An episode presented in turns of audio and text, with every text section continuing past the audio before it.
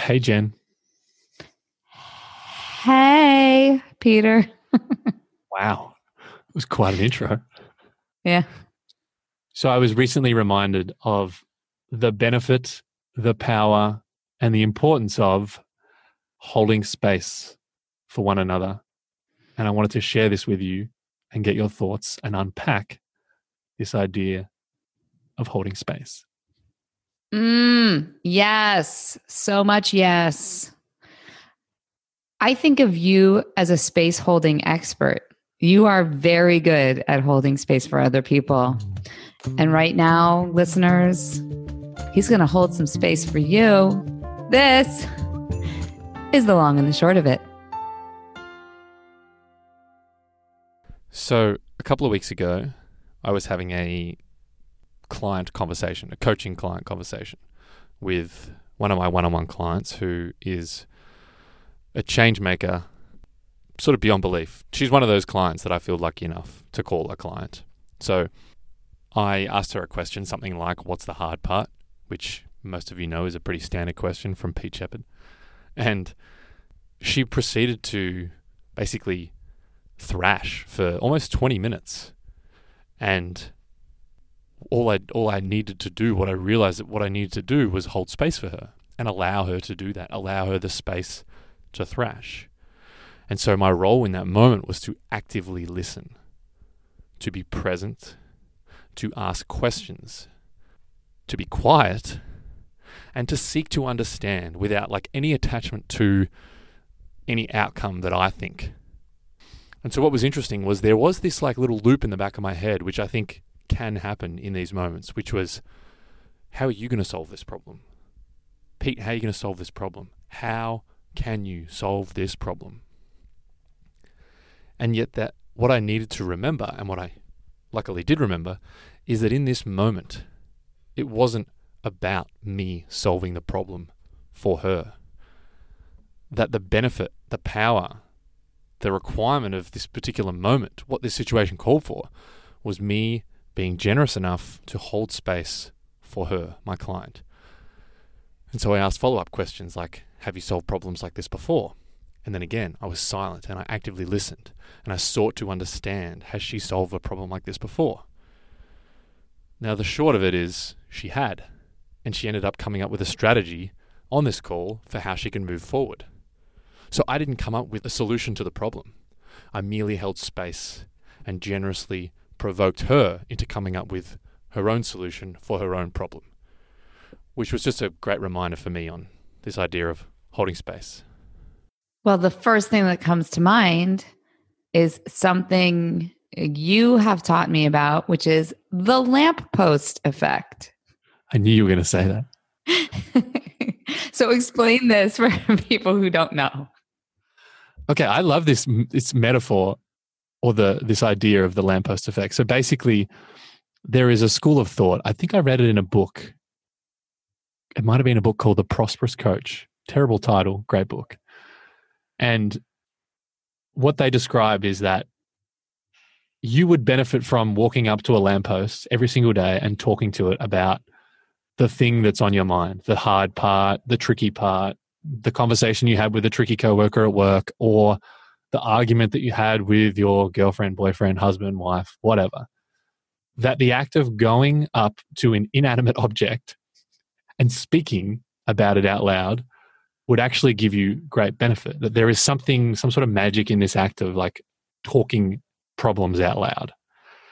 And so, what the book calls for is remembering that when you are coaching somebody or having a conversation with somebody, that sometimes your role is literally that of a lamppost to just stand there looking all lampposty and give them space and permission and silence to thrash out loud. Well, I'm giggling inside because when I think about the lamppost effect, you make a great lamppost. Not only because you're a great listener, but because you're so darn tall. So I was trying to think of like, what would my lamppost be? I'd be like the standing lamp in your living room. or the fire hydrant. I'm thinking Jen the fire hydrant. oh my gosh, that is so funny. Okay, it brought to mind an episode of, I think it was an episode of This American Life, which I don't know if you'd listen to that because you're Australian, but This American Life, where they do this story about a phone booth in China, in a city in China. It's the there's no phone service. It's just like an old fashioned phone booth where people go and they line up to go into the phone booth and pick up the phone. There's no dial tone, there's nothing on the other end, and behave as though they are talking to someone who is deceased. And they pour out all of these feelings into this inanimate object, the phone, and they experience this sort of cleansing and catharsis. And it is exactly what you're talking about with the lamppost effect that we need we need a space to let out all of our thoughts, good or bad, fully formed or half baked. And this is, I mean, I have to call you out, Peter Shepard, as having been a lamppost for me on so many occasions, I can't even count them.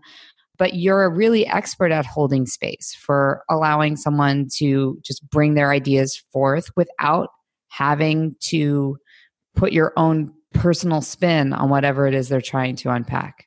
So, gold star for you. Thank you, Jennifer. I think what's cool about this is we've had a bunch of questions and comments and emails from listeners that have sort of said, well, how do you write the script for your episodes? And how, how do you know when to speak and when to listen? And do you know what Jen's going to say? And do you know what Pete's going to say? And the answer is like, we don't have a script. We literally just speak extemporaneously and listen. And in each episode, even right now, we are like acting as fire hydrants and lampposts. this idea of active listening is baked into the podcast, which I think is why it's, I think, very transferable for the work that we do outside of this podcast. So, what I'm thinking about now is by your very nature, you're good at holding space. I mean, maybe it's emotional labor for you, but in my experience of observing you, you're so good at it that it feels almost automated, your ability to listen. What I wonder is in a moment where you, not meaning you, Peter Shepard, but you, a, a human being, are triggered by something and normally would put up defenses, how can you choose holding space instead? For example, the dreaded, can I talk to you for a minute question? Can I talk to you for a minute? So instead of starting to play the tape in your head of, or the MP3 in your head for you millennials, of what did I do wrong? I have to find my defenses so that I can defend myself against whatever this person is going to say. What if instead that triggered this the tape in your head that plays, I'm here to hold space? I'm really interested in that. Yeah, I think this goes to empathy and what we've talked about before of seeking to understand. Of like when faced mm-hmm. with something that's triggering, it's hard. But if we are to be leaders, creatives, humans with a more empathetic posture, we need to accept back to this idea of Sonder that everyone is acting in a way that they believe is quote right, unquote, and that we should seek to understand how and why that might be the case. Now, the other point that you mentioned around like, do you have a minute? The reason I recoil when I hear that is because usually that means have you got 65 minutes? Not just one. Hey, listen, I'll hold space for you, but I am turning on the timer. right. No, you laugh about that, but I think that there are there is a time and a place to set a container for for what holding space looks like. And we've talked about constraints before around having the time constraint of 20 minutes or the time constraint of 60 minutes or whatever the time constraint is. There is actually power, I think, in a lamppost slash human setting a container to be like, listen, yes, I've got seven minutes or five minutes or 10 minutes, shoot. And then being strict enough to say, after that time, I've held space, I need to go because I imagine you've got things to do and places to be. So I think that's fair. Ooh, ooh, ooh, I'm so interested in this. So the thing that okay, I'm spitballing here, so this may or may not be a legible idea. But the idea that you put boundaries and constraints around holding space, it puts a sense of urgency into the conversation, which I think is always useful. It creates a bit of tension, which I think is also useful. And I also think, to your point about unlimited space holding, that if you offer someone unlimited space, you may also be offering them a space in which to hide and avoid other things that they must face. So I love the idea that you would say, Yes, I have seven minutes. And so I have to cut to the chase in those seven minutes. And then I have to step back into the rest of my life. So I'm, is that a real idea? Am I, what is that? I think so. I think for sure. I mean, there's this uh, the, the idea of the law of diminishing returns after, I think it's like 15 to 20 minutes on crisis hotlines is like they their theory is that beyond that is almost you can't necessarily get any more value out of continuing to talk about the same thing after 20 to 25 minutes. And I may have butchered the reference there, but essentially it's this idea that talking about the same thing for seven hours will probably yield the same result of talking about it for 25 minutes in that you'll otherwise you'll just keep kind of going around in circles. So I think there is weight and value and benefit for both the lamppost and the person speaking to the lamppost in generously adding a container, being like, listen, I'm happy to hold space for you for the next seven minutes or 10 minutes. And let's see where we get to. Mm.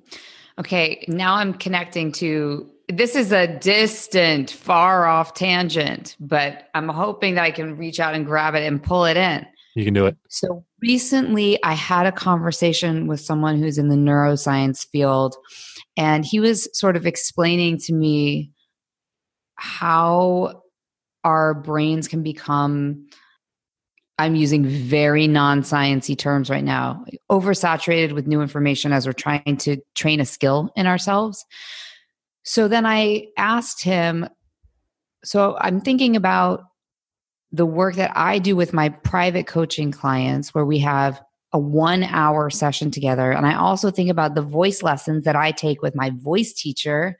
And those are one hour sessions. Would it be more useful based on that information for me not to do 60 minutes at a time, but to find someone else to book a two hour block and for us to rotate every 20 minutes in and out of the studio. And basically he was like yes that is one way to do this. But the other thing is to acknowledge that you can switch activities or switch things that you're actually training and still reap the benefits of the training. So where i'm trying to like reach out for the tangent and pull this in is that as coaches what you and I are trying to do for our clients is train them to function without us ultimately. Yeah. So the idea of giving more than the amount of time that's actually required leaning into this idea of the law of diminishing returns also based on what i understand about the brain part of this we're not actually training them anymore to express themselves or problem solve if it goes beyond a certain period of time. Does that make any sense? It does. It totally makes sense to me. And I, I think the disclaimer I would put is I'm not saying that we should get rid of the idea of having a one hour conversation or a two hour conversation because I think there's value in it. But to your point, is, and I, I certainly do this as a coach, and I know you do, is like when you feel like you've talked about the same thing for long enough, change the topic ask a question about like something else. Talk about something almost completely unrelated and then if it feels right come back to it. That that first thing is like just don't continue to hold space for the same specific thing over and over and over i think. Ooh, I also have to call out history lesson, Peter Shepard. When you and I first started working together, yeah, and we had all of these crazy, amazing breakthroughs in a row, how long were our calls? 20 minutes. 20 minutes. Yeah. I remember you actually said that to me. It was like, I love that we can do this in 20 minutes and not have to sit around for an hour. And I was like, that's very New York of you, Jen. But yes, it's a beautiful constraint and it's working for us. We did, like, I remember we were saying, it's amazing how far we got in 20 minutes. It's really true. And if we had 60, we probably, well, I, it's hard to say. We might not have gotten where we got. Yeah, totally. And I think that uh, the other thing I would say about this is like, as humans and as coaches and as creatives and leaders, for anyone out there, is like have permission to experiment. Try the 20 minute time constraint, try the 60 minute one, try a five minute one, see how far you can get by holding space for people. Because mm. I think I think back to this lamppost idea, back to this idea of holding space, ultimately what we're doing is helping people feel seen, helping people feel heard. And that I think is like the crux of what it means to connect with a human being is like someone who thinks that they've felt, or someone who feels seen, someone who feels heard is going to walk away from that conversation going, wow, I feel so much better about that now. Like they actually listened, they asked questions, they cared enough. And yes, we do this as coaches, but I think everyone can do this as human beings. It's like see each other, hear each other, ask each other questions, hold space for one another and be fire hydrants and lampposts for one another. Wow. This was a Shepardian mic drop. Quite good, quite useful. And I'd love to throw a challenge out to the listeners today.